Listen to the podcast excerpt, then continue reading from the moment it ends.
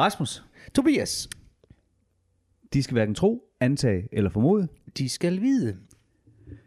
Og med disse ord, Tobias, så kan vi jo godt lige byde velkommen til dagens afsnit af podcasten Faglig Stolthed. Lige præcis. Og i dag i Faglig Stolthed, der har vi besøg af Mads Thomsen. Og øh, Mads, inden vi kaster os ud i en øh, god snak, vil du så ikke øh, fortælle lidt omkring dig selv? Hvad er du for en størrelse? Øh, og hvad laver du? Og hvad har du ellers begået i livet? Jo, jamen øh, først vil jeg da sige tak, fordi jeg måtte være med. Det øh, har jeg glædet mig til. Øhm, jamen, jeg hedder Mads Thomsen og er 27 år gammel. Og lige pt. er jeg gravmester ved Arkil, øhm, men har prøvet mange andre ting også. Øhm, jeg bor på Middals i Stævning sammen med min kone Lena og vores to børn Malte og Rasmus. Og øh, har gang i mange ting lige for tiden, øh, og har altid haft det. Jeg er egentlig øh, faglært landmand med speciale i svin. Yes. Og øh, derefter skiftede jeg så over til noget anlægskartenarbejde, og bagefter til noget anlægsarbejde, og har været rørlægger ved firma, der hedder Nørgaard Anlæg. Super godt sted at være. Fantastisk firma. Øh, så har jeg været over at være selvstændig et stykke tid, og nu er jeg så ansat ved Arkil. Så du har været, øh, du har, du har været turen rundt, kan man sige. Det må man sige, ja, på forholdsvis kort tid. Mads, øh, inden vi sådan rigtig går, går i gang, så har vi et spørgsmål, vi stiller alle vores gæster her i, øh, i Faglig Stolthed. Og det er, hvad er faglig stolthed for dig? Jamen, faglig stolthed kan i min verden lidt være to ting. Øhm, øh, det ene ting kan være, at du øh, går op i dit arbejde med liv og sjæl, at du lever dig fuldstændig ind i det og yder dit allerbedste hver dag for at levere det bedste stykke arbejde, lige meget om du så er frisør, eller om du er kassedame i Netto, eller om du er rørlægger et sted. Øhm, og så er der den anden side, som er, at øh, du lægger al din energi hjemme med din familie, og derfor så øh, tager du på arbejde for at tjene pengene, så du kan være hjemme med din familie. Og det er ikke nødvendigvis en dårlig ting, øh, nogle af delene, øh, men, men man skal bare altid huske, at der er to sider af det at gå på arbejde. Nogle gør det, fordi de skal bruge pengene, og det er en nødvendighed, og andre gør det, fordi at der bruger de meget af deres liv, og så går de helt vildt meget op i det. Og, og begge dele er i min verden lige rigtigt, øh, men nogen går bare op i det på en anden måde, og, og, og, og som sagt, så øh, skal man respektere, synes jeg, folk lige meget, hvilken indgangsvinkel man har til deres arbejde, og til den faglige stolthed, de ligger for det andet. Altså det vil jeg faktisk sige. Jeg synes, Mads, at det du kommer med der, det lyder mere end almindeligt intelligent, og det er faktisk første gang, vi har en afvielse fra det, som rigtig mange mennesker siger ja. herinde, inklusive dig og mig, Rasmus. Ja, det er faktisk rigtigt. Øh, og og vi, blev, vi havde faktisk haft en snak om, du og jeg, Tobias, at der kommer sgu nok ikke så meget nyt på fronten, fordi det er jo egentlig det samme, vi tænker, men det er det jo ikke, Mads. Og du har jo ret. Det, øh, altså nu, øh, nu kommer jeg ned fra Alsager, der har vi jo Danfoss og Linak, øh, som er nogle store danmarkskendte og verdenskendte firmaer, og, og der, øh, altså, der har jo altid, har jeg hørt øh, et rygte ned på Alsager, hvis ikke andet, så kan man altid få et job på Linak, ja. eller et job på Danfoss. Og sådan er det jo slet ikke mere. Altså, de er jo specialister inden for de laver og har virkelig dygtige medarbejdere, men man kan også sagtens komme ned i produktionen og stå ved et bånd og samle ting 8 timer om dagen, og så tage hjem igen. Og, og, og det har man måske, nogen har måske haft en tendens til at se ned på det, og det synes jeg bare er forkert, for man aner ikke, om det er verdens bedste familiemor, der står dernede og tjener penge til sin familie og kan lægge sin energi der, når hun så kommer hjem. Og det er mindst lige så meget værd som ham, der er, giver den en kæmpe skalle ud på arbejdsmarkedet, og bare er en pissedygtig kollega, undskyld jeg bare, men, men du ved, vi har fokus forskellige steder, og det ene er ikke mere rigtigt end det andet. Det, det, det er en point, jeg synes er lidt vigtigt at få med. Ja. Altså moderat banden er i den grad tilladt i vores podcast. ja, det, så, det er godt til at understrege nogle pointer engang. ja, det er det nemlig. Den vil jeg gerne lige holde lidt fast i, det der med familien. Men, øh, men først, hvis vi skal tage øh, din, din uddannelse og så videre. Nu, nu er du faglært landmand inden for svin. Ja. Prøv at sige lidt om det. Hvornår startede du med det, og hvordan, hvordan kan det være, at du blev landmand? Jamen, jeg har altid, øh, vi, som sagt, vi bor på Als, og jeg er opvokset på Nordals, øh, og har gået på en, en, en lille lokal friskole, Oksbøl Friskole, og jeg har øh, til tider været en lille smule skoletræt, og en lille smule, øh, kunne egentlig godt til tider koncentrere mig om det, der foregik op på tavlen, men så kom der en traktor kørende ud på vejen, og så var jeg bare, så var mit fokus bare et helt andet sted. Så derfor, lige så snart jeg fik muligheden for at komme ud og prøve en af de store maskiner der, og, øh, og øh, komme med og se, hvad der foregik, så blev jeg jo bidt af det. Og det var en naturlig del af det, og så har vi jo Gråsten Landbrugsskole, som også er en fantastisk uddannelsessted. Øhm, og så var det bare naturligt for mig, at jeg skulle den vej, øh, fordi jeg var bidt af det. Øh, og vi har mange lokale bønder, som altid har været flink til at sige, skal du ikke med op i mig eller vil du ikke lige med ind til grisen og kigge? Eller... Så det var egentlig meget naturligt, at det var den vej, øh, jeg skulle gå. Øhm. Så du er ikke født ind i det, kan jeg høre? Nej, bestemt Nej. ikke. Begge mine, øh, lærer, eller begge mine forældre er skolelærer, så, øh, så det var måske nok den vej, de havde tænkt lidt, men, øh, men der, der var jeg slet ikke. Altså, det, det fangede mig på ingen måde. Øh, Hvad er den bedste uddannelse, hvis du spørger mig? Ja, landmand? Ja. Jamen, det er da slet ikke uenig Nej, med dig i. Det, nej, det, ja. I hvert fald verdens bredeste uddannelse. ja, det må man sige. Man ja. kan jo Ja. øh, klare alt og, og reparere alt, hvis du er landmand. Altså, Ja. det er jo en dejlig bred uddannelse. Ja, man kan både punktsvejs lave kaffe, Ja, lige og det er A-ringen. og drikkelighedsskande. Ja. Og der det skal ja, lige præcis. Så, men var det så på grund af muligheden for svin, var det, at du valgte det, eller var det simpelthen øh, også af interesse, at det var den vej, du gik? Det kunne jo også have været jordbrug eksempelvis, eller... Ja, men det har nok bare været tilfældighedernes spil, at vi har haft mange svinebønder rundt om der, hvor vi bor, og så, øh, så var det jo en, vi skulle have en praktikplads, og jeg snakkede godt med nogle af de lokale landmænd, og så, så bød det sig ind der, at han var svinebunden, og så var det jo interessant. Altså, øh, når man har den der alder, hvor man skal til uddannelse, så begynder man jo, øh, jeg gjorde i hvert fald at se nogle, se op til nogle folk, som havde åh, stort landbrug og store maskiner, og de øh, ved virkelig, hvad de laver, og så bliver man jo hurtigt bit af det, og vil gerne være en del af det, og så var det bare meget naturligt, at det var svinebønder, jamen så var det svin, som jeg skulle have som speciale. Altså, jeg, øh, jeg skal nok lade dig komme til, Rasmus, Ja, ja. men, men jeg har Bevares. simpelthen noget, der lige banker på nu her, fordi det, det, som vi af og til hører, når vi er ude og snakke med nogen, det er, at en erhvervsuddannelse, eventuelt som landmand eller som, som struktør for den sags skyld, at det nogle gange er, er valg nummer to, fordi at, øh, at man ikke er kommet på gymnasiet eller noget andet. For mig, der lyder det som om, at det har været dit helt klart første valg, at du gerne vil være landmand. Og det synes jeg egentlig er lidt interessant, fordi at, øh, at du har ikke, det lyder ikke til, at du er blevet ramt af den her øh, shaming over at tage en erhvervsuddannelse. Nej, men jeg er lidt, lidt som person lidt ligeglad med, hvad andre folk synes, jeg skal og bør gøre, og hvad normalen er. Altså, hvis jeg vil noget, så sætter jeg mig for det, og så gør jeg det for det meste.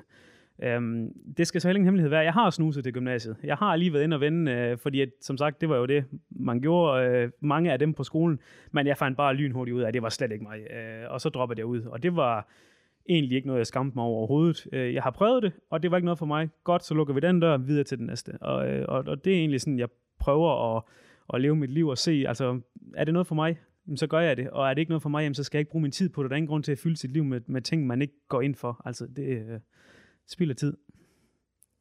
Så på et tidspunkt, så vælger du, at det der med landbrug, det skal ikke være dig alligevel. Du tager din uddannelse som faglært.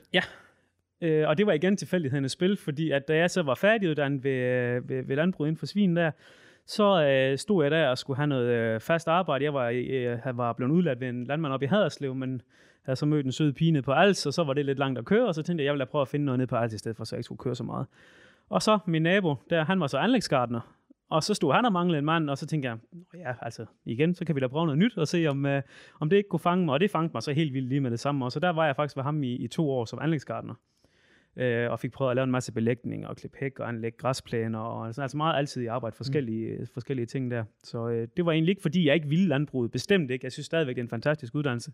Men der åbner sig bare en ny dør, og der har jeg jo nok tendens til, at lige så snart der så kommer en ny mulighed, så, så skal vi prøve det også. Og så er du så blevet rørlægger efterfølgende. Ja, så øh, igen, så var der vi jo ude som... Øh, Jeg tænker, der åbner sig en dør, Tobias. ja, lige præcis. Ja. Så var vi jo, øh, øh, vores, min, min nabo, der var anlægsgartner der, var så arbejdet så for, øh, for Nørgaard Anlæg, hvor vi lavede noget belægning der, og så kunne jeg se, okay, så var vi lige hen og kiggede i den gravkast der, der var fire meter ned, der stod en lille mand dernede og, og ragede ved nogle rør, og det synes jeg så vildt spændende ud, og store maskiner, og øh, der var sgu fart på. Det, øh, det kunne jeg godt lide, så øh, vi søgte lige lidt den vej der, og så, øh, så var de åben for at skulle bruge en mand der, og så var det det, jeg prøvede, og det blev jeg så også helt vildt bit af, så man kan sige, Ja, altså hvis man bliver bidt af det, så skal man, så skal man følge det. Altså det, øh, det er min holdning i hvert fald. Øhm, det er den vej, jeg har lagt ja. for det, jeg gerne vil. Og så på et tidspunkt, undskyld, så, så, Det, det er pissegod radio, det her. Det er fordi, jeg skulle til at sige noget. Det kunne I godt se. Bare snak, Rasmus. ja. så på et tidspunkt, så går jeg ud fra, at du går forbi en dør, hvor der står, at man kan også blive selvstændig. Ja. Og det var jo egentlig mange ting, der ligesom, som, som ligesom pegede lidt hen imod det der med at være selvstændig. Jeg er meget, øh, altså også selvstændig som person. Jeg kan godt lide at træffe beslutninger. Jeg kan godt lide at snakke med folk. Jeg, kan, jeg er ikke bange for at gå til, øh, til folk, altså så et firma som, som en stor entreprenørvirksomhed. Jeg er ikke, hvis der kommer en entrepriseleder eller en direktør, hvor der måske er nogen, der trækker sig lidt tilbage, fordi vi skal helst ikke. Ja. uh, snakke for meget med dem, der tager de store beslutninger. Sådan, der går jeg bare hen til dem og giver dem hånden og siger goddag. Altså, det, og, og så er det jo altid... Øhm, sådan, hvis der kommer en stor entrepriseleder eller en, øh, en, en direktør, så kommer de jo gerne i en stor bil, og det ser jo lidt fedt ud, og de har styr på det, og så, sådan ser det ud udefra, øh, at de har styr på det, og de, de har et fedt liv, du ved, mange folk og gang i den, og tænker, det kunne jeg sgu godt tænke mig at prøve. Det har jeg ikke prøvet, så det, det kan jeg sikkert godt. Så øh, muligheden bød, så øh, jeg stiftede selskab, øh, APS-selskab, og øh, fik købt nogle maskiner, og fik egentlig rigtig godt gang i tingene, og øh, og tænkte, det her, det kører bare. Jeg blev næsten sådan helt overrasket, fordi at, øh, wow, altså folk de ringede, og der var, der var, der var gang i den. Og øh, der havde vi jo vores, vores ældste knæk der på Malte, øh, og det fungerede fint. Lena tog sig meget af ham, og jeg var jo meget væk. Øh, men i weekenderne, der havde jeg lavet den aftale med mig selv, at søndag, der var det familiedag. Hmm. Og det var det så op på nær, når der kom et vigtigt tilbud, eller når man lige, du ved, man kunne lige lave lidt regnskab, eller, og det tog bare overhånd, øh, og mere og mere arbejde. Og så stod vi her i, i coronatiden, da den startede nu her, øh, og det væltede en med arbejde. Øh, og jeg arbejdede jamen altså 70-80 timer i ugen nogle gange, øh, og kunne slet ikke øh, fokusere på min familie. Det var bare arbejde, arbejde, arbejde. Og i mellemtiden har vi så fået vores yngste dreng, Asmus, øhm, som trives godt og, og har det godt sammen med Lena og Malte derhjemme. Øhm, en dag kommer jeg så hjem, har været over på Fyn og lavet noget motorvej for Emil Eriksen derovre, øh, og kommer hjem en, øh, en fredag. Kigger ned i vuggen, der ligger Asmus, øh, og jeg prøver at kigge på ham. Han reagerer ikke. Ingen kontakt. Han ændrer slet ikke er der. Lena, min, øh, min kæreste, kommer gående hen, kigger ned i vuggen. Han lyser op med et smil. Og der vendte det sig i mig. Der blev jeg sgu ked af det. Øh, det påvirker mig faktisk godt Ja, nu. det, kan, det påvirker også mig. Øh, og, og, og, og der fik jeg, det var ligesom om, at jeg, lige kiggede på hele mit liv udefra, og kunne se, fedt nok, du har firma. Fedt nok, det, der kommer penge ind. Øh, dit yngste barn kan ikke genkende dig. Altså, hvad, hvor er vi på vej hen? Hvad vil jeg? Øh, og der, der fik jeg sgu et knæk. Altså, øh, det, det, det kunne jeg ikke have. Øh, så jeg gik lidt i tænkeboks, øh, og besluttede faktisk rimelig hurtigt, at øh, det skulle stoppe. Fordi det er sgu ikke vigtigt at have et, et firma og tjene en masse penge, når din familie ikke kan genkende dig mere. Og var så heldig, at øh, Arkil ringede og manglede en maskinfører, øh, som indlejede bare. Og så tænkte jeg, fedt, den kan jeg tage, så kan jeg få lidt ro på. Det var tæt på der, hvor vi boede. 37 timer i ugen, det kunne jeg sådan lige øh, som indlejet. Så kunne vi få lidt ro på familielivet og alt det, og så ville skæbnen så, at de manglede en til at blive ansat som maskinfører, og så en dag, så kommer jeg hjem til Lena og så siger, jeg lukker sgu firmaet. Øh, jeg tager den her stilling ved Arkil, får mere ro på, kan være meget mere sammen med børnene og vælger familie frem for firma. Øh, og i dag er det den vigtigste virksomhed, jeg kan drive, det er min, det er min familie. Øh, jeg, jeg kommer ikke til at skulle drive virksomhed igen. Øh, I hvert fald ikke så længe jeg har små børn, øh, fordi det, det er ikke det værd for mig. Det er jo en sindssygt inspirerende fortælling, der er Mads, fordi det kræver eddermame med noget. Altså nu, nu, nu skal jeg ikke drage min historie ind i det, men jeg ved jo godt, hvad det vil sige, det gør Rasmus for så vidt også det der med at have stiftet et selskab, som at man rent faktisk kan se fungere, og så, så skulle træffe beslutningen om, at, at nu kan eller nu skal det ikke gå længere. Det, det synes jeg eddermame, det er vildt. Det har jeg kæmpe respekt for. Øhm, og jeg blev også påvirket af det. Ja. Det kan jeg godt forstå det jeg har hørt dig sige gang på gang på gang, det er, at du øh, fokuserer på at bruge tiden på det, du kan lide. Ja. Vi er, vi er her så kort. Øh, altså, øh, da, jeg var, da jeg var lille, eller da jeg var mindre og gik i skole, der kan jeg huske, når vi kom til fredag, så tænkte jeg, wow, nu har vi en lang weekend foran os. Det er bare fedt. Vi kan nå tusind ting. Vi har bare fri, og nu det er først mandag, vi skal i skole igen. Og nu, hver gang jeg har fødselsdag, så tænker jeg, det kan simpelthen ikke passe. Der er ikke gået et år allerede. Altså, det er tiden, den flyver afsted. Mit ældste barn er fem år nu, mit yngste er allerede et år. Altså, det går så stærkt. Så derfor så, øh, så vil jeg ikke, øh, jeg vil ikke, jeg vil ikke spilde min tid på ting, der ikke siger mig noget. Altså selvfølgelig, en gang imellem bliver man også nødt til at sige, det her, det, det skal vi have gjort, fordi det er en nødvendighed. Men, men i det store hele vil jeg gerne omgive mig med mennesker, som gør mig glad, og som jeg også forhåbentlig kan gøre glad, og vil gerne have et arbejde, som jeg nyder at tage på, og, og så ellers bare have en masse tid sammen med min familie, fordi at det går så stærkt. Altså, det gælder sgu om at, at nyde, nyde det, mens vi er her. Og det lyder mega klichéagtigt, men jeg synes bare, at hele den oplevelse her med, med virksomhed og få børn, og det sætter bare tingene i et helt andet perspektiv, end det gjorde før. Fordi før var min, min største drøm, det var at have 30, 30 mand ansat og en Audi Q7 ude i indkørslen, og, og det betyder bare for mig ingenting mere. Altså nu har jeg det fint med min Dacia og, øh, og, og vores hus i Stævning. Øh, bare jeg har min familie ved mig, så øh, det, det er sgu det vigtigste for mig. Altså ingen tvivl om det. På et tidspunkt, så bliver man voksen. øh, og, og jeg glæder mig til dagen, hvor, hvor jeg også bliver det, vil jeg sige. Men, men jeg har også øh, været den tur igennem, kan man sige, som Mads beskriver der. Og det er jo vigtigt, at man ligesom øh, er voksen nok til at tage de der kloge valg, fordi at øh, det er et usædvanligt dumt valg at vælge familien fra, når man har stiftet den, vil jeg sige. Og det er der jo nogen, der gør. Ikke nogen her ved bordet, men, men nogen gør det jo. Øh, og, og det giver jo et kæmpe øh, afsavn. Øh. Jeg, kunne, jeg kunne mærke det der med, at, at øh, altså, da jeg startede med at lave virksomhed, der var det som det, man kalder et IVS-selskab. Det var mm. den mulighed, regeringen lavede for, at man kunne starte op for ingen penge, og så var man ligesom i gang. Ja. Og så kunne jeg mærke, at den næste guldrød, der lå for mig, det var, at jeg ville have et APS. Fordi det så jeg jo på alle firmabiler rundt omkring. Der var et APS, så var, ligesom, så var man et rigtigt selskab. Så var man i gang, altså så var man, så var man nået til noget. Og, og, og, og så fik jeg det, og så, du ved, så skulle man til at have folk ansat, og turde man nu det, og hvordan økonomisk, og, og vi skulle jo også have et større hus, og hvordan skulle det hele binde sig sammen, og, og det var bare mange ting, der skulle gå op i en høj enhed, og jeg var ikke et sekund i tvivl om, hvad jeg fortsat med det, så var det hele at lykkes. Altså det, det, det, det kunne jeg sagtens have kommet igennem, det er jeg ikke i tvivl om. Men jeg havde bare tabt min familie i det, øh, og, og, og det firma, det blev bare det barn, jeg lagde alt min tid og min opmærksomhed på, og så fik min, hvad skal man sige, rigtige børn ikke noget opmærksomhed, og det, det er bare i min verden den helt forkerte prioritering. Og jeg nåede så heldigvis at, at hive i håndbremsen, inden jeg smaskede ind i muren med, med 120, øh, men jeg var godt på vej til det. Altså, øh, jeg kan huske en episode, hvor jeg har været ude og lave noget belægning med nogle 50-50 fliser en varm sommerdag selv, og jeg var, det var, det var bare en søndag eftermiddag, jeg var træt, og jeg ville bare ned i sommerhuset til, min, til mine børn og min familie, og da jeg så kom derned der sidst på eftermiddagen, så lagde jeg mig ind på sofaen, så sov jeg. For jeg var træt. Altså, det er jo ikke...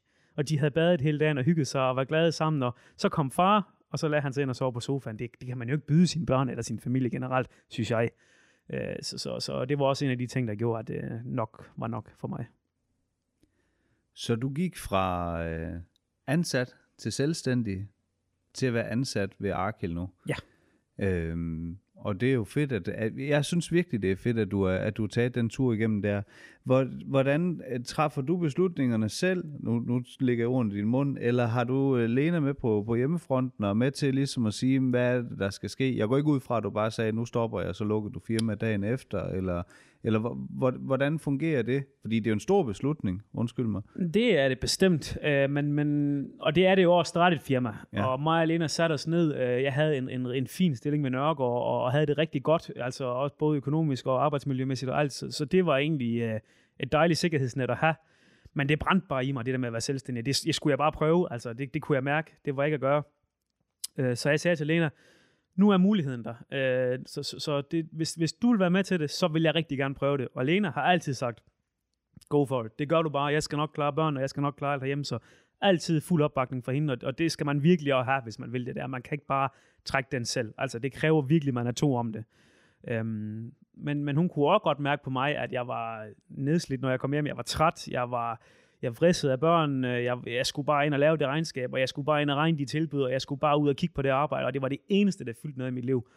Øh, hun sagde ikke fra, fordi sådan er alene ikke. Hun kunne godt mærke, det ville jeg gerne. Så hun støttede mig i det, selvom jeg nok nogle gange tror, hun har synes, det har været nogle, nogle træls eftermiddag eller aftener, men, men det har jeg ikke mærket. Altså hun har bare givet grønt lys. Øhm, og så det der med at lukke firmaet ned. Øhm, så meget snakkede jeg ikke med hende om det, og, og da jeg sagde til hende, at nu stopper jeg, der kom det som et chok for hende, kunne jeg mærke. Hun var slet ikke klar over, at jeg var nået til det punkt, hvor jeg sagde, nu stopper det.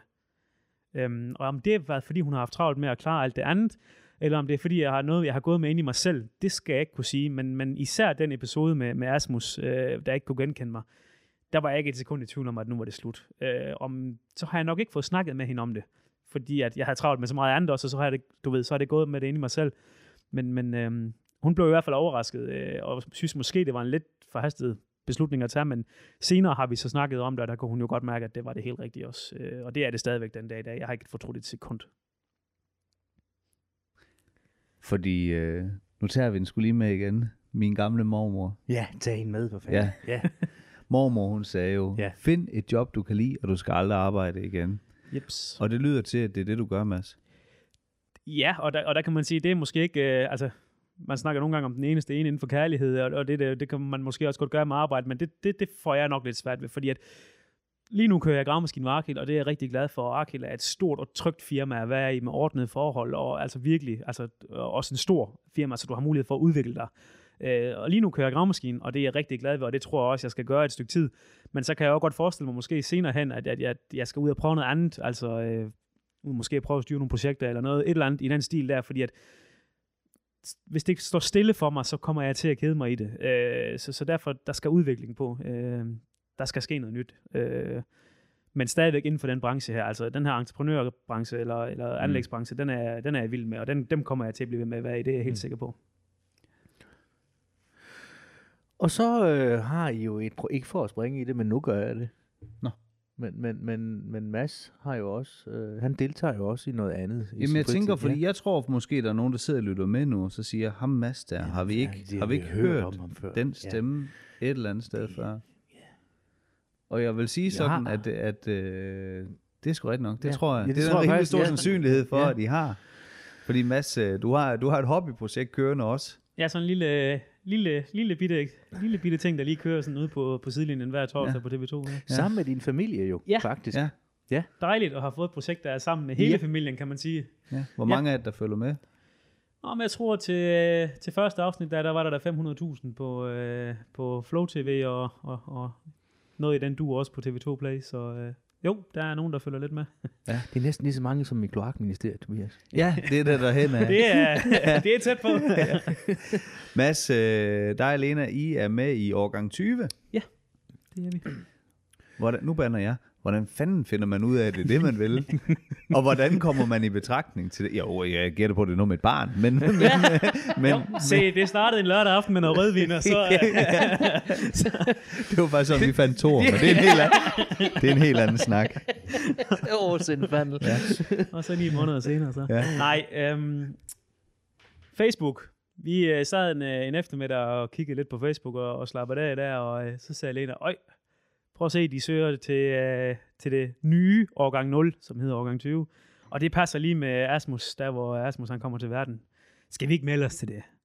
Jo, jo, siger jeg så. Det, øh, lad os da gøre det. Så bliver vi sorteret fra, og så kan vi stå og sige, at vi var med til casting på det, og det var vældig sjovt. Det gjorde vi så. Og øh, tak for jeres ansøgning. I bliver taget i betragtning, bla bla bla. Det hører vi aldrig mere fra. Så var vi på, Fanø eller på ferie over på Fanø. Så ringer telefonen jeg var selvstændig nu altså der, så der var mange sælgere og, og ting og sager, der ringte, du ved, og ja, hej, du snakker med bla bla bla fra, nej tak, jeg er ikke interesseret, lad på. Så ringte de igen, og jeg tænkte, det var da lige godt pokker, altså nu, øh, nu øh, ja, det er, nej tak, og lad på. Og så ringte hun en gang til, altså jeg skulle sådan lige til, du ved, altså, hallo, det er weekend, øh, prøv lige at respektere. Jamen, havde I ikke sendt en ansøgning til, og så slog det mig lige pludselig, jo, det var der vist noget med, øh, med noget, med noget øh, årgang 0 der, eller årgang 20, vi havde meldt os til der. Ja, og øh, der er 50 tilbage, og I er stadigvæk med i, i det casting der. Nå jamen, det var da vældig spændende. Og, så vi vil gerne sende en cast over til jer, og, og lige prøve at følge, øh, hun var med mig på arbejde, der var, var selvstændig nu, og fulgte Lena lidt, og snakkede lidt frem og tilbage, og så tog hun hjem igen, og I hører fra os. Så var vi samme sted igen, du ved. Den der jobsamtale, hvor du ikke får jobbet. Altså, det, det er fint nok, og de ringer og siger, det, det kommer I ikke med, og det, det var fint nok. Så gik der et stykke tid, jamen, så var der 20 tilbage, så ringte de igen, vi var stadigvæk med, og så kommer de over med produktionsselskaber, med, med altså, øh, forskellige folk, der har meget med det der at gøre, og siger, hvad nu hvis I kommer med, og hvordan kunne I tænke, og hvad skal der ske, og er I sikre på, at det er noget for jer, og hvilke indgangsvinkler, og bla bla bla. Og så endte det med, at vi kom med. så lige pludselig så, øh, så sad vi og kiggede på hinanden, og øh, nu, nu skal vi i fjernsyn, og, øh, og mm, det må vi tage som en oplevelse. Der er ingen af os, der har prøvet det før. Der er ingen af os, der ved, hvordan det bliver. Øh, men vi springer ud i det. Øh, igen, det var en åben dør, øh, så den, den, den prøver vi at gå ud af og se, hvad der sker.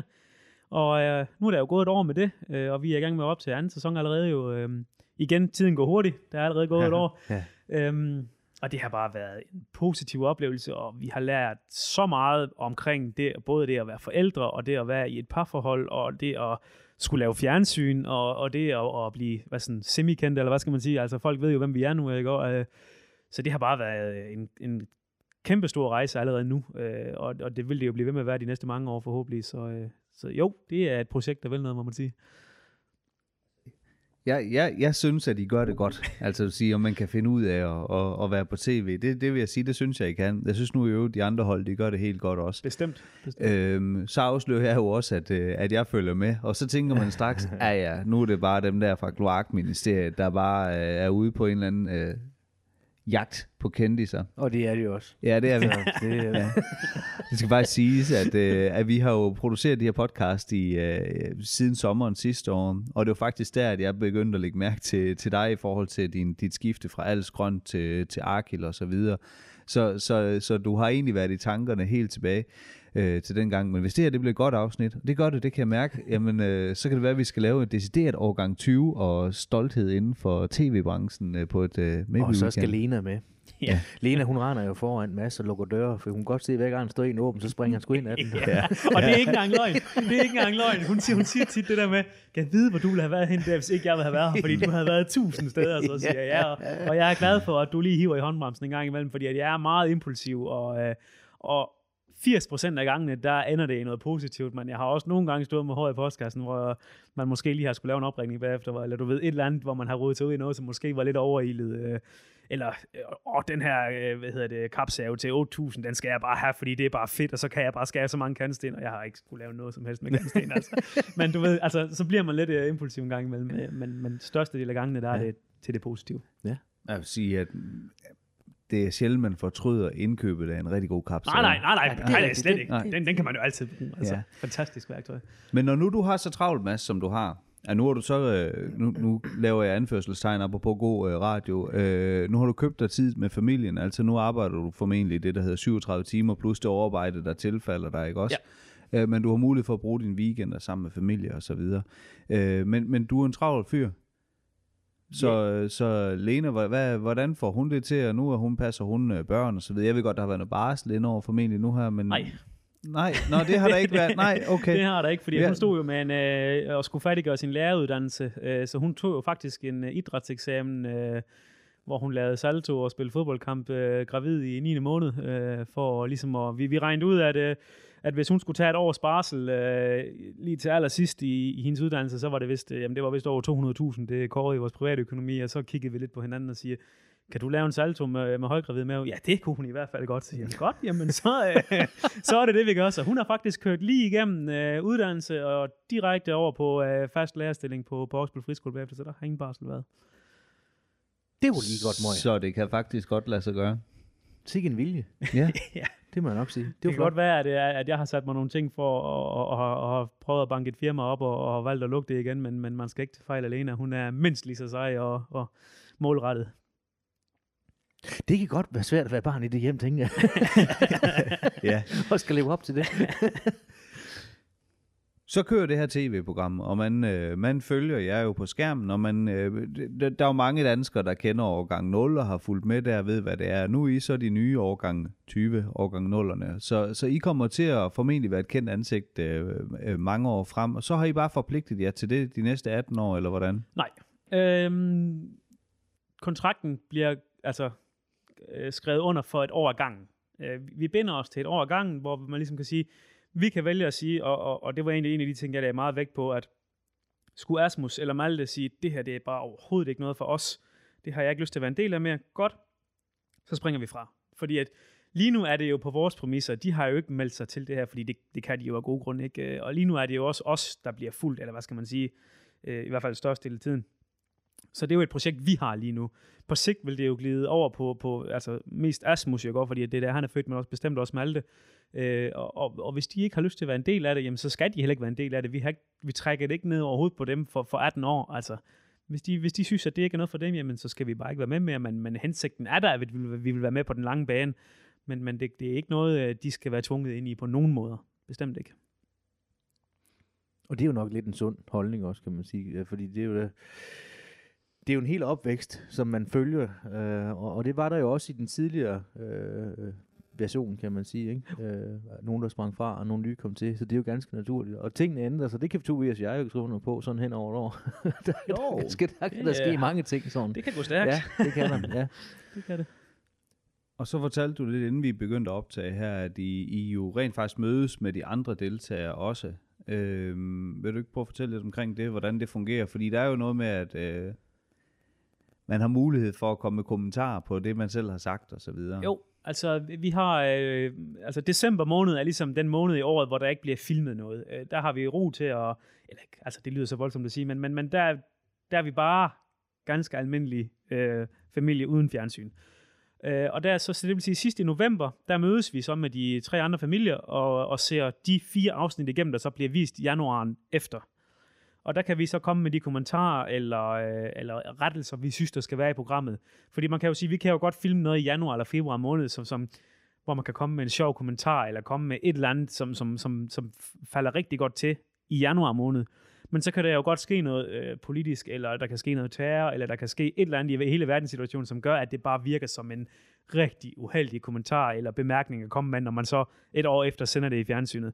Så der har vi så muligheden for at få rettet det ud, øh, som vi ikke synes øh, passer ind øh, i programmet. Øh.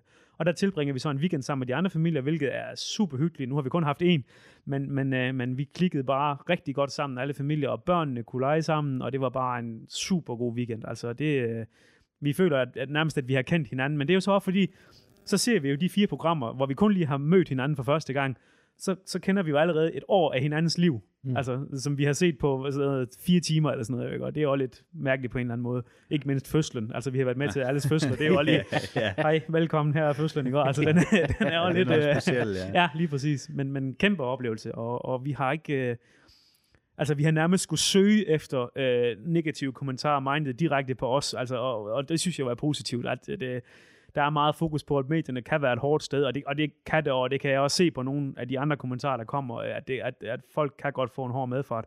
Men jeg tror også bare, at man skal lade være med at gå ind på og, og læse på øh, TV2's øh, Facebook-side, øh, hvis man ikke vil være en del af det der. Øh. og det prøver vi lidt på at sige, det er fint nok, det er et program, der skal skabe debat, og, og det kommer det helt sikkert også til, men man behøver jo ikke at opsøge øh, det negative i det. Vi vil gerne prøve at holde øh, lidt ro på og ligesom øh, sige, jamen I må hellere end gerne følge med, men, men det er jo et frit valg. Altså man kan jo bare se en anden kanal, hvis ikke man har lyst til at, at være med i det. Altså.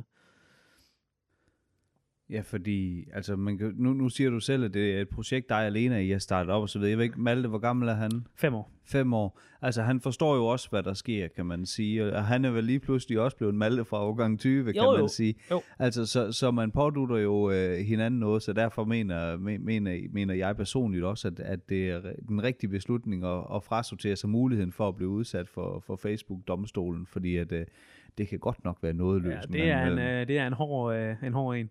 Og man kan sige, at nogle af de ting, som, som man også, vi i hvert fald har gjort som overvejelse, det er jo, at, at Asmus kunne jo meget hurtigt gå hen og være den, der får opmærksomheden af de to.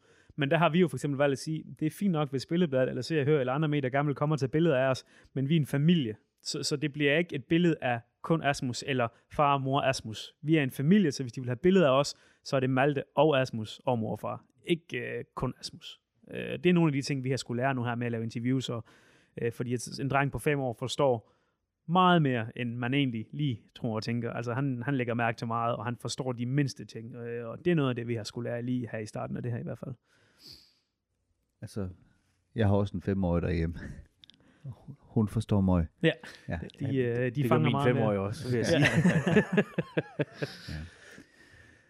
Men, men det er sådan ligesom været rullen, at I har meldt jer til ved en tilfældighed, og så, eller ved en tilfældighed, ved, ved, ved en pludselig indskydelse, og så Igen er I, lidt øh, spontant. er I Ja. kommet fra et, fra et, øh, et, jeg ved ikke hvor mange, ved I hvor mange, der har søgt? Ikke, øh, men, men så vidt jeg kunne forstå, så var det vist et rimelig bredt felt, men, men det har jo også lidt frem i medierne, fordi at nogen mener jo, at der skulle have været flere forskellige slags familier med, altså øh, anden etnicitet og, og øh, øh, altså Regnbuefamilier. lige præcis, og, Ja. og, og Ja. vi er jo meget, har været meget 2020 øh, Ja. nu her, øh, men, men de havde bare ikke kunne finde nogen, altså de havde jo castet bredt, men de har bare ikke, altså der har ikke været nogen af den slags familier, der har meldt sig til, og hvis der egentlig havde været nogen, så havde de bare ikke passet ind i formatet, altså fordi man skal jo også, vi åbner jo op for hele vores liv, altså de ser, vi går i seng, de ser, Lena øh, ligger og føder et barn, altså det er jo noget ja. af det allermest private i hele verden, som vi ligger frem, ikke? Og, øh, og det er der bare ikke mange mennesker, der øh, har lyst til, og, eller hvad skal man sige, har mod til at, at dele på den måde der. Så, så øh, den kritik, den, jeg forstår godt kritikken, og jeg mener også, at det er et program, der skal skabe debat, så det er fint, den kommer. Men folk bliver også bare nødt til at forstå, at der har ikke stået en TV2-kaster og sagt, du er mørk, dig vil vi ikke have med, du er bøsse, dig gider vi ikke have med. Du, altså, sådan, sådan har det ikke været, altså bestemt ikke. De ville hellere end gerne have haft andre slags familieformer med. Det har bare ikke været en mulighed. Altså, det, øh, men det er sjovt, for det er jo ikke noget, jeg har skænket en tanke før, at, at det blev i tale sat på, øh, på en af de her pop-up beskeder, Nej. tror jeg, der kommer på de her præcis. medier, man, man hænger sig i hele tiden. Det er rigtigt. Nu er det ikke, fordi jeg ikke synes, det her det er spændende, for det gør jeg bestemt. Er du sikker? Ja. Nå, det var godt. og sådan skal det heller ikke være. Men jeg er jo nysgerrig, fordi at øh, Mads og jeg, øh, vi er jo samme produkt. Vi øh, startede i landbruget. Jeg er så blevet i landbruget, men jeg er så også blevet i ingeniørbranchen, kan man sige. Øh, hvis man nu skal gå lidt tilbage og tale uddannelse. Øh, du har vel ikke en maskinføreruddannelse. Hvordan lærer man egentlig at køre gravko, når man er uddannet landmand?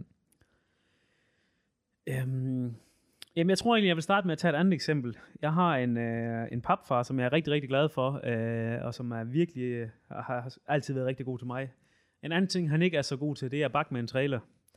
Øh, og jeg har jo i kvæg været landmand, så har jeg jo altid kørt traktor og bakket meget med kornvogn. Så han, han siger, hold da op, altså du er, dengang var jeg 18 år, du er allerede bedre til at bakke med trailer, end jeg er. Hvorfor er du det? Så siger han, det er jo fordi, jeg har kørt med stor traktor og bakket med kornvogn altid.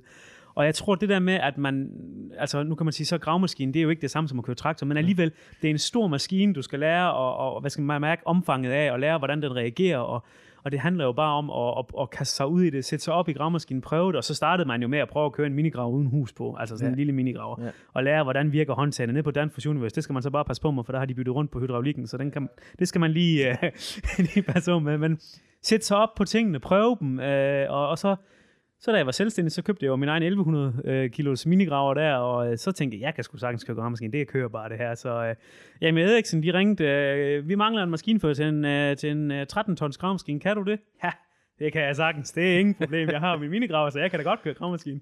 Så jeg røg over på den, og så åh, kom jeg derover, så var den der alligevel halvstor, den gravemaskine der, men det, jeg lod som om, at det havde jeg gjort meget, så jeg satte mig op og gravede, og det, de gennemskudde ikke et sekund, jeg aldrig havde kørt en 13 tons gravmaskine før så ville det jo hverken være eller bedre end, så gik det jo et lille halvt år, så ringte Arkil. Vi mangler en maskinfører til en 32 tons gravmaskine, kan du det? Ja, ingen problem, det kan jeg sgu sagtens. Der var det 13 tons, jeg havde kørt før, der var det største, så op på den, ja, det, det gik jo også godt. Og nu kører jeg så sådan en Komatsu 365, og, øh, som er sådan en lille, ja, næsten 40 tons gravmaskine.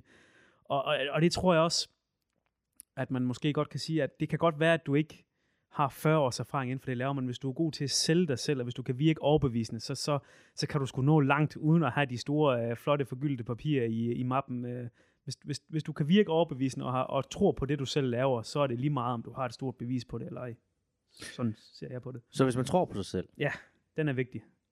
så når man egentlig langt. Ja. Den er selvfølgelig også gennemtasket, kan man sige, for det er der jo mange, der har sagt mange gange. Men du er et godt eksempel på, at man ikke øh, lader øh, manglende erfaring være en forhindring. Fordi hvis, hvis ingen erfaring du har, så må du ud og skabe det. Og det er jo ikke øh, nyt noget, at man bliver ved med at vælge folk fra uden erfaring, fordi så er der ikke nogen, der får noget erfaring, kan Lige man sige. præcis. Og man kan også sige, især som selvstændig, der var jeg jo i hvert fald meget ops på i starten, hvad nu hvis jeg løber tør for arbejde? Hvad nu hvis Lena kan se en mandag morgen, at jeg, jeg kører ingen steder, og hun, altså hvad, hvorfor, hvorfor skal, hvad, skal du ikke noget? Du er da selvstændig, du skal da ud og arbejde. Hvad nu hvis telefonen ikke ringede? Ja. Så, så, øh, og så kan man sige sådan noget som rørlægger, som jeg også øh, har, har brugt rigtig mange timer på. Det er jo altså et, et vigtigt arbejde, for hvis du ligger, nede i, ligger rør nede i 4 meters dybde for et stort firma, og der så kommer et kamera og kan se, at hver anden rør, det vender det forkerte vej, eller der er åbne samlinger, så er det lige pludselig rigtig mange 100.000, det vil koste at lave om på det, og så er der jo kun en, der peger tilbage på, fordi der har kun været en mand dernede. Så, så, så man, man bliver bare nødt til at springe ud i det og stole på det, du selv laver. Og selvfølgelig skal du også være sikker på, at du laver et godt stykke arbejde. Du bliver også nødt til at sætte dig ind i tingene og virkelig øh, gå ind for det, du laver, men, men langt hen ad vejen. Hvis du tror på dig selv og ved, at det, du laver, er et godt stykke arbejde, så er det bare at springe sig ud, og så er det lige meget, om det er med Eriksen, eller om det er en lille lokal anlægsgartner. Altså, dit arbejde skal være lige godt, om det er her fra Danmark, du arbejder for, eller om det er Danmarks største entreprenørvirksomhed. Det skal helst være det samme produkt, mm. du selv. Når man så springer ud som selvstændig, øh, du havde jo ikke 40 års erfaring inden for branchen inden, og det er der selvfølgelig mange selvstændige, der ikke har. Ja. Var det ikke lidt grænseoverskridende at, at tage skridtet fra at være ansat et sted, og så til at være dit navn? Det var dig, der gav et tilbud. Det var dig, der udførte arbejdet. Det var dig, der sendte regningen. Det var dig, der vi snakkede om. Jo, bestemt. Øh, jeg havde så gjort det lidt i forvejen, at jeg havde jo øh, hver weekend, var jeg ude og arbejde i mit eget navn, og havde også fået skabt nogle kontakter, og, og snakket med nogle, med nogle virksomheder, som sagde, at vi vil gerne hjælpe dig i gang. Du kan starte med at køre på regning for os, indtil du får noget kapital, og så kan du udvikle det den vej rundt. Øh, så jo, øh, og jeg kan huske den første faktura, jeg sendte, jeg tror, den var på 1300 kroner, og jeg var stolt som en pave. Altså det var jo, wow, nu kører det, ikke? og nu kommer ja. Ja. pengene ind, ikke? og senere har man jo sendt den på 50 og 100.000, ikke? Og, og, og der har det bare været en vanesag.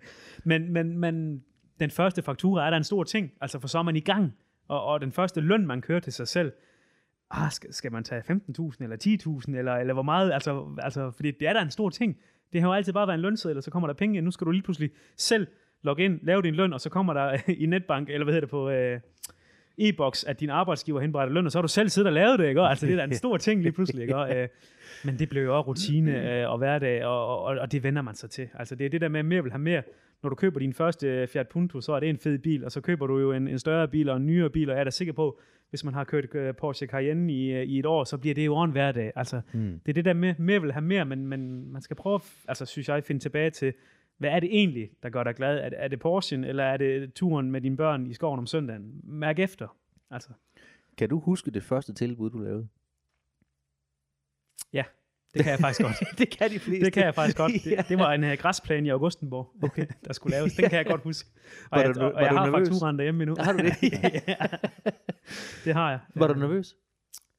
Nej, jeg vil ikke sige, at jeg var, jeg var, jeg var mere nervøs, da jeg havde sendt tilbuddet ud, og, og skulle vente på svar. Og jeg kan jo godt se, at dengang, den græsplæne, den kostede 1.500 kroner, den skulle nok nærmere have kostet 4.500 kroner. Det var derfor, de sendte en sms 10 sekunder efter, det skulle jeg bare gå i gang med.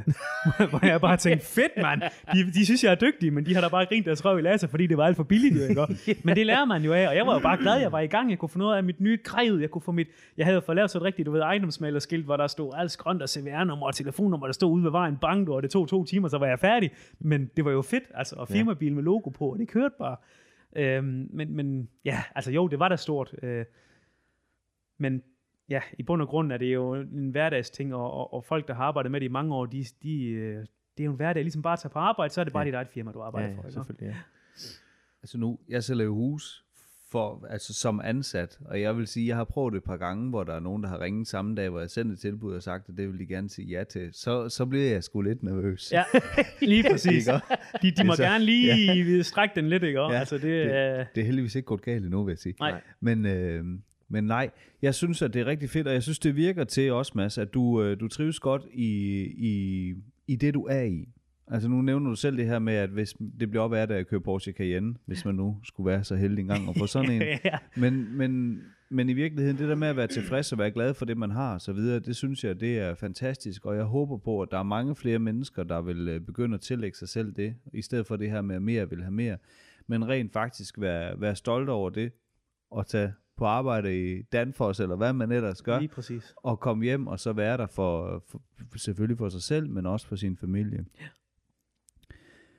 Du blev rørlægger som et tillæg til din landmandsuddannelse videre. Det jeg hører, det er også, at du til- tillægger dig løbende nogle kompetencer, altså det man kalder for videreuddannelse. Nogle kalder det for livets skole, men man får noget kursusopgradering videre. Ja. Og det synes jeg jo øh, også er dejligt, at man hører, at der er nogen, der rent faktisk har lyst til at lære mere. Fordi hvis jeg skal tage en lille historie fra det virkelige liv, så i talende stund her i øh, Kolding Kommune, hvor vi sidder nu, der er der øh, godt 2.000 arbejdsparate ledige. Det hedder sig sådan inde på jobcentret. Og der har jeg jo så kontaktet jobcentret og sagt, at vi vil gerne have en struktørlærling. Og det må gerne være en ung, men det må også gerne være en voksenlærling. Men der er ikke en blandt de 2.000 ledige i Kolding Kommune, der egner sig til at være struktørlærling til synlædende. Der synes jeg jo, det er fantastisk, at der er nogen, der rent faktisk har lyst til selv at, at efteruddanne sig. Hvad er det, der gør, at, at du ligesom tænker, nu fordi du gerne vil ned og lave kloak og så videre, men i virkeligheden kan du jo godt få lov til at lave det, uden at tage rørlæggerkurser og så videre. Hvad er det, der giver dig det drive, og giver dig lyst til at, at tillægge dig selv flere kompetencer? Man kan sige, lige, lige rørlæggeren, der var det en, en, øh, en, en simpel konsekvent af, at det, jeg lavede som selvstændig, det var anlægsgartenarbejde, det var græsplæner, hækklipning, øh, slå græs, øh, lave belægning. Når det begynder at regne rigtig meget, og når det bliver rigtig koldt, så alle de ting, de ligger, dem bliver der lige lagt en dæmper på. Så kan du ikke det. Så kunne jeg godt se, hvis jeg skal holde mig selv i gang hen over vinteren, så bliver jeg nødt til at udvikle mig og, og, og kunne nogle ting, som de andre anlægsgartner ikke gør. Altså der går de måske hjem og ordner maskiner, og så vi ser dem og sådan noget der, men jeg vil gerne blive ved med at være ude i marken og producere noget. Og der kunne jeg jo se, at rørlægger, der skal alligevel en del til, før det arbejde, de lukker ned, og så synes jeg også, det var interessant. Så tænkte jeg, jamen, så bliver du jo nødt til at prøve at tage det, fordi så kan du holde dig selv i gang. Øh, og, og jeg har ikke noget imod at blive vinterhjemsendt en uge eller 14 dage, fordi så har jeg så mange projekter derhjemme, jeg er bagud med, så kan jeg få det indhentet. Men, men, men som udgangspunkt vil jeg gerne på arbejde øh, og have min hverdag og, og udvikle mig der også. Øh. Så derfor, hvis jeg kan se, at, at, at, at det er noget, der kan gavne min, min, min, min hverdag og min, mit, mit øh, udvikle mig personligt og også på arbejdsmæssigt, så, så er det da bare at få det gjort. Altså, jeg kan ikke se, øh, hvorfor skulle man... Øh, altså, hvis man føler for det, hvis, hvis, hvis du har det fint med at sætte den i din gravmaskine og sætte der i 30 år og lempe jord øh, op på en dumpe, og du har det godt med det, så er det det, du skal gøre. Men hvis du gerne vil videre, så skal du også følge det. Altså, jeg, jeg vil ikke sidde som 80-årig og ærge mig over, at jeg ikke tog rørlæggeruddannelsen, eller ærge mig over, at jeg ikke uh, tog en, en formandsuddannelse, eller et eller andet Øh, fordi, hvad skal du bruge det til? Altså, så vil jeg da hellere tage det, og så bagefter sige, okay, det fik jeg ikke brug for, men nu har jeg det. Øh, så, så man skal, hvis man føler for det, så skal man gå efter det. Det, det synes jeg bestemt, at man skal.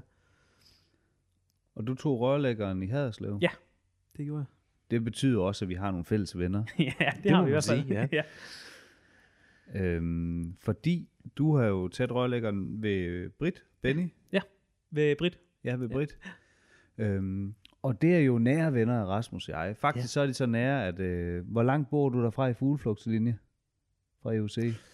Ah, der må være 700 meter, tror jeg. Ja. Er der næsten 700 meter? Ja, jeg tror næsten, der er 7, selvom det, ja, det er ja. der. Af og til, der låner vi jo sandkassen over i EUC, og vi har også lavet en podcast med Britt og Benny og så videre. Så, øh, så det er jo et rigtig dejligt sted. Hvis vi nu lige skal lave lidt reklame for det her med at blive rørlægger, Øh, vi kan jo godt lide det der med, at man tager en videreuddannelse eller en efteruddannelse. Vi kan også godt lide, at man bliver faglært det ene eller det andet. Men hvis vi lige skal sige lidt omkring det her med at blive rørlægger og den, den uddannelse, der er i det, vil du ikke prøve lige at fortælle lidt omkring det forløb? Jo, øh, men hvad skal man sige, hele, hele den der øh, kloakuddannelse eller, eller rørlæggeruddannelse, det, det der fascinerede mig ved den, det var jo det der med, man hører tit, okay, nu er for eksempel nu, vi spærrer jo, øh, lukker stort set hele Løjt by ned. Altså, den lokale grill ja. er midlertidigt lukket, og brusen øh, taber omsætning, og, og, og, det er træls. Og vi larmer klokken 6 om morgenen lige ud foran øh, fru Jensens vindue, og, og, og der er bare meget negativt forbundet med det. Men man bliver også bare nødt til at prøve at se det i et større perspektiv. Vi skiller jo spildevand og regnvand ad, og på den måde øh, letter vi jo øh, rensningsanlægget for en masse liter vand på den måde, ikke? Og, og det, er jo, det er jo en måde, vi alle sammen kan bidrage til, at, at, at vi ligesom får gjort noget ved de her klimaforandringer og, og kan lette systemet. Øh, og det er bare mange, der ikke forstår det, fordi at så, så larmer vi et halvt år et sted, og så kommer der asfalt på, og hvad har de egentlig lavet? Ja. Hvad foregår der egentlig? Og hvorfor tager det så lang tid? Og, og, hvad, hvad sker der?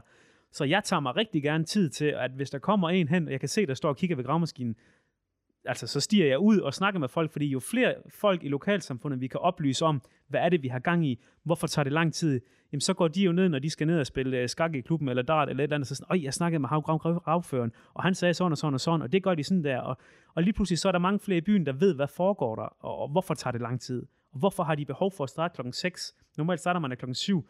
Jamen det gør vi faktisk, fordi vi tager to timers overarbejde om dagen for at prøve at kan korte den her proces af, så vi forstyrrer mindst muligt. Altså, det, vi, vi prøver jo, altså vi er der jo ikke for at irritere folk. Vi gør det jo ligesom fordi, at det er et arbejde, der skal, skal gennemføres for, at, at byen kan blive kloaksepareret. Altså, Selvfølgelig. Øh, øh, ja. Det kender vi jo alt for godt, Tobias. Det kender vi rigtig godt. Ja.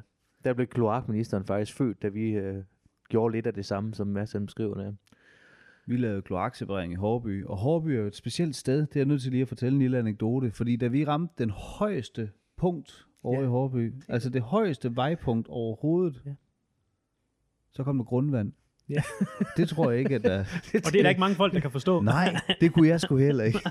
jeg har faktisk glædet mig til at komme derop, fordi så kom vi, kom, vi gravede jo lidt i vand inden også, kan man sige. Og jeg tænkte, når vi kommer derop på toppen, øh, så lysner det. Men det gjorde det ikke. Nej.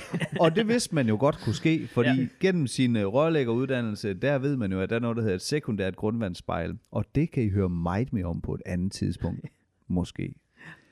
Mads, du nævnte lige, at uh, en formandsuddannelse. Ja. Er det, uh, er det noget, der ligger i pipeline? Er det en drøm, du har, eller hvad, hvad, hvad tænker du omkring det?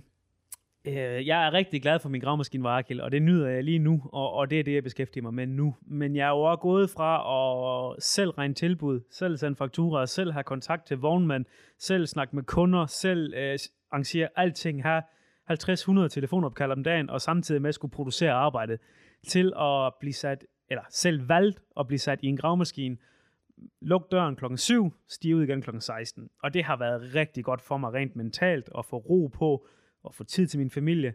Men samtidig kan jeg også mærke, at jeg har den der ild i mig, der gerne vil ud og, og, og, og have mere gang i den. Altså, øh, så, øh, så lige nu er jeg glad for at køre gravmaskine, og det skal jeg også det næste lange stykke tid, men på sigt skal jeg også ud og have øh, stadigvæk i Arkhild, men ud og have, have, have gang i nogle flere mennesker og, og prøve at komme ud og arbejde som formand. Ja, det vil jeg gerne. Ja. Om, det, om, om de så synes, jeg er egnet til det, det må vi jo så tage til, til den tid, men jeg vil da prøve at, at gå efter det i hvert fald. Det er helt Ja. sikkert. Altså nu har vi ikke øh, kendt hinanden sådan over for hinanden i særlig lang tid, men jeg vil sige, så min umiddelbare mavefornemmelse er, at du er forholdsvis egnet til det. Det er jeg da glad for at høre. Ja, det er jo re- relativt nemt ved at snakke med mennesker, vil jeg sige. så du, han kan vi godt få en anbefaling herfra, sådan set. Ja, præcis. Den tager jeg med videre, når jeg kører på arbejde i morgen. Skal vi ikke, jo, skal vi jo, sige det? Tag den med på kloakministeriet, Ja. ja. så er du ret sikker på at få en ansættelse, vil jeg sige. ja. Hvor gammel var du sagde, du var, Mads? Jeg er faktisk 26, man bliver 27 her den 20. februar. Så, Det var øh, lige godt. 27. Ja. Det er jo, øh, du, du er lidt en vild type, kan man sige. Altså med, med det, du kan skrive på CV'et allerede nu, i en alder af 27 lige om lidt. Øhm, men du er tilfreds? Altså nu ved du, du gerne være land, eller, eller være landmand, du vil gerne være formand og så videre, men du er tilfreds? Øh, jeg er tilfreds, hvor jeg står nu. Jeg har det godt, hvor jeg er nu. Øh, mine to dejlige børn og, og Lena, og nu har vi lige købt et nyt hus, som vi er vi ikke kom på plads i, for det tager lang tid, men, men vi er i hvert fald flyttet derhen og kan se mulighederne. Øh, og og der, der kan jeg bare se, der skal vi bo i rigtig mange år, og der skal vi have altså, et godt familieliv sammen. Så den del er jeg rigtig godt tilfreds med. Jeg bliver aldrig øh, hvad skal man sige, tilfreds med, med min udvikling. Altså, jo jeg, eller jo, jeg er tilfreds med det, men det bliver aldrig godt nok. Altså, jeg vil gerne bygge på hele tiden, så så jeg kommer aldrig til at læne mig tilbage og sige, her er jeg, og, og jeg skal ikke videre. Jeg kommer til at udvikle mig hele mit liv, det er jeg ikke i tvivl om. Men, men rent familiemæssigt og rent øh, psykisk er jeg et godt sted nu, og det er min familie også, og det, øh, det er det, der er vigtigst lige nu for mig i hvert fald. Og smukke, skønne ord at høre egentlig, øh, som mange kunne lære noget af, især dem, der er selvstændige. Vi har selv et netværk, Tobias og jeg, hvor vi kan se, at der er nogen, der måske har glemt, at de havde en familie. Og som altid, Tobias, så går tiden jo rigtig godt, når man er i godt selskab, og det må jeg sandelig sige, at vi er i dag igen. Det er vi næsten hver gang, vi laver podcast, vil jeg sige, eller det er vi hver gang, vi laver podcast. Så vi skal jo så småt til at, at, at runde den af, ikke? Men øh, Mads, du skal have lov til at komme med et shout-out, hvis det er, er noget, der ligger der på hjertet og sinde, fordi det, øh, lige så meget din udsendelse i dag, som det er vores, kan man sige. Ja, men jeg synes, nu har vi snakket meget om i dag, det der med at gå fra at være selvstændig til at, at være lønmodtager, og, og, og hvad jeg synes, der var grund til, at jeg tog det skifte. Men samtidig synes jeg også, man skal huske, at vi skal virkelig værdsætte dem, der gerne vil være selvstændige. De holder hjulene i gang, og de skaber sindssygt mange arbejdspladser, og især i den coronatid, som vi har lige nu, hvor de har virkelig svære forhold, der skal vi altså virkelig værdsætte de selvstændige, og, og virkelig være lykkelige for, at vi har dem. De kæmper en brav kamp lige nu, og det er ekstremt vigtigt, at vi værdsætter dem. Altså, jeg har taget virkelig hatten af for dem, der kan have to, tre, fire børn og kone og 30 mand ansat og, og, og, og kan være i det. Altså det tager jeg virkelig hatten af for. Det synes jeg er fantastisk, og det er mange, hvad skal man sige, lønmodtagere, som bare tænker, åh, oh, det, han er bare rig, og det kører bare, og det er han kommet nemt til, men det kan jeg love jer for, det er der størstedelen af dem er ikke kommet nemt til, og de har haft mange søvnløse nætter. Så jeg synes virkelig, vi skal huske på, at det at være selvstændig, det er ikke bare guld og grønne skove. Øh, det er hårdt arbejde, og de kæmper ekstremt hårdt, især lige nu i coronatiden. Så det synes jeg virkelig, at vi skal huske at værdsætte. Ja, og det er rigtigt, hvad du siger, Mads. Det har jeg også hørt øh, tonsvis af gange. Vi skal bare ud og have vores CVR-nummer, og så skal vi ud og have de store biler, og så kører det bare. Ikke? Altså, det er jo som regel kun dem, som ser deres øh, virksomhed som deres hjertebarn, øh, som egentlig oplever succes. Så er der nogle ganske få, som rammer et eller andet lige i øjet, og så var, var den øh, alligevel ude. Men, men det er jo, nu har jeg selv været selvstændig i 20 år, det er jo et knokkel, øh, Ja. og det er det stadigvæk for mig. Øh, og det, det skal man selvfølgelig være gider til. Men, men igen vil jeg også sige stor respekt for dem, som gider og, og, og yde sikkert. den indsats. Ja. Og nogle gange så arbejder man for minus øh, 400 kroner i timen, og andre gange så arbejder du for 1500 plus øh, Ja. i timen. Ikke? Og, og, sådan er det. Øh, og en gang imellem så går du hjemme og, og venter på, at opgaven kommer ind, og, og, og det er dit ansvar, at opgaven kommer ind, og det er også dit ansvar, at kunden er tilfreds. Så, så det er øh, uden tvivl øh, et et stort værv, som man, man i hvert fald skal sætte stor pris på. Øh, der er mange øh, jantelovs øh, tilgange, der er også mange... Øh, tanker omkring, hvad en selvstændig er. Ja, nemlig. og jeg kan næsten ikke lade være med at grine af det, fordi det, det, dem, der ikke har prøvet det, de ved ikke altid lige, hvad Nej, og man om. hører tit den der med, og så ringte jeg til en tømmer eller til en maler, og så gik der øh, 14 dage, før han kommer. Han kan først komme om et halvt år, og det er da også træls. Og, Ja. ja. og, og, og, jeg kan tydeligt huske det selv også fra, når de gerne vil have klippet hæk, så ringer en ældre dame der til middagstid og siger, jeg, jeg skal have klippet siger, "Jamen, det er fint, det, jeg skriver der i bogen. Og så, ja, så sætter jeg kaffen over i eftermiddag. Jamen, altså, vi sidder jo ikke derhjemme og venter på, at Nej. du ringer. Altså, og, og, og jeg, altså, ja, øh, værdsæt nu de selvstændige lidt. De gør altså et kæmpe stykke arbejde. Det synes jeg, vi skal huske, især Ja. ja. i den tid her. Mange er jo selvstændige, fordi de ikke kan lade være. Nemlig. Og det er jo sådan, at øh, dem, der kan, De skal. lige præcis. Og så har vi det også sådan, at alt godt kommer til dem, der knokler røven ud i bukserne. Og det bliver man nødt til. Det bliver vi nødt Ja. til. Og det er fuldstændig rigtigt. Mine tanker, de går tit til især de erhverv, der er nedlukket nu her. Nu, øh, nu Rasmus' hustru har egen frisørsalon. Øh, det bløde formentlig lidt i kassen derhjemme. Vi har restauranter og bar, som der er lukket ned og så videre. Og, øh, og det er det er en hård tid, vi skal igennem nu her, og så hele det sociale oprydningsarbejde, der kommer efterfølgende, både på grund af formentlig de konkurser, der kommer i kølvandet på, på hele Der har den vi her- slet ikke set, Nej, nej, nej, set noget nej, som er helst endnu. Altså, det kommer til at give et kæmpe brag. Det er jeg slet ikke til kun i tvivl om. Jeg hører også mange, som, som siger, at de, de får jo kompensation, de selvstændige. Og siger, ja, men, men ved du, hvad likviditet er, kære ven? Nej, det, jamen det, vi får jo løn hver måned. Ja, det gør I nemlig. Men altså, det kan godt være, at man får kompensation, men vi hjælper det at få det i maj, hvis man skulle have brugt dem i februar. Der har jeg faktisk et sjovt eksempel. Jeg var, øh, nu er jeg blevet maskinfører, så jeg går ikke så mange skridt. Så jeg tænkte her i weekenden, jeg skulle ud og have mig et par vandrestøvler, fordi at, øh, jeg kunne nok se min skridttæller, den var ved at dø af kedsomhed. så øh, jeg ringte ned til den lokale outdoor-butik og sagde, kan det lade sig gøre? Altså, jeg vil gerne lige prøve dem inden. Og, og han var nærmest, altså, ja, kom endelig. Altså, fordi at, øh, og så var jeg nede og snakke med ham, og han sagde, åh, jeg er så glad for, at du kommer. Og så siger jeg, nå, jamen, I får da hjælpepakker. Ja, siger han så, det gør vi da. Det svarer til cirka 20% af min omsætning. Det dækker ikke engang min husleje her på gågaden. Nej. Altså, det er sådan lidt et wake-up call, ikke? Og Ja. Altså, han har ingen omsætning. Altså, et par vandrestøvler til 2.000, det var lige for, han øh, var ved at græde over, at, at man vælger at støtte en lokal butik, i stedet for bare at købe på nettet, ikke? Og, og, det, og husk det nu, altså lad Bilka og Føtex, de skal nok klare sig. Ja. Det er ikke, man støt nu de små lokale selvstændige og iværksættere, altså det kan man kun gøre for lidt. Ja. Især nu. Lige nøjagtigt, ja. ja. Og dem, der er tvunget nedlukket, de har jo ikke rigtig noget at gøre, kan man sige. De, de kan vente på, at vi åbner igen, Ja. øh, og, og længere den ikke. Det er øh, hård kost. Mads, det har været helt igennem fantastisk, at du gad at komme herover og snakke med os i dag. Jeg synes, det har været utrolig spændende, og den energi, du kommer med, den er fantastisk. Det er jo derfor, vi gør det her, Rasmus. ja, det er det nemlig. Dem, der lytter med her, de har lyttet til podcasten Faglig Stolthed. Hvor kan de finde os henne, Rasmus? De kan da finde os over det hele, Tobias. De kan finde os på Instagram. De kan også finde os på øh, Spotify, hvis de vil høre faglig stolthed. De kan finde os på Facebook. Vi har en hjemmeside, der hedder Kloakministeriet, og det er .co. Sagde du CO? Ja, jeg sagde CO.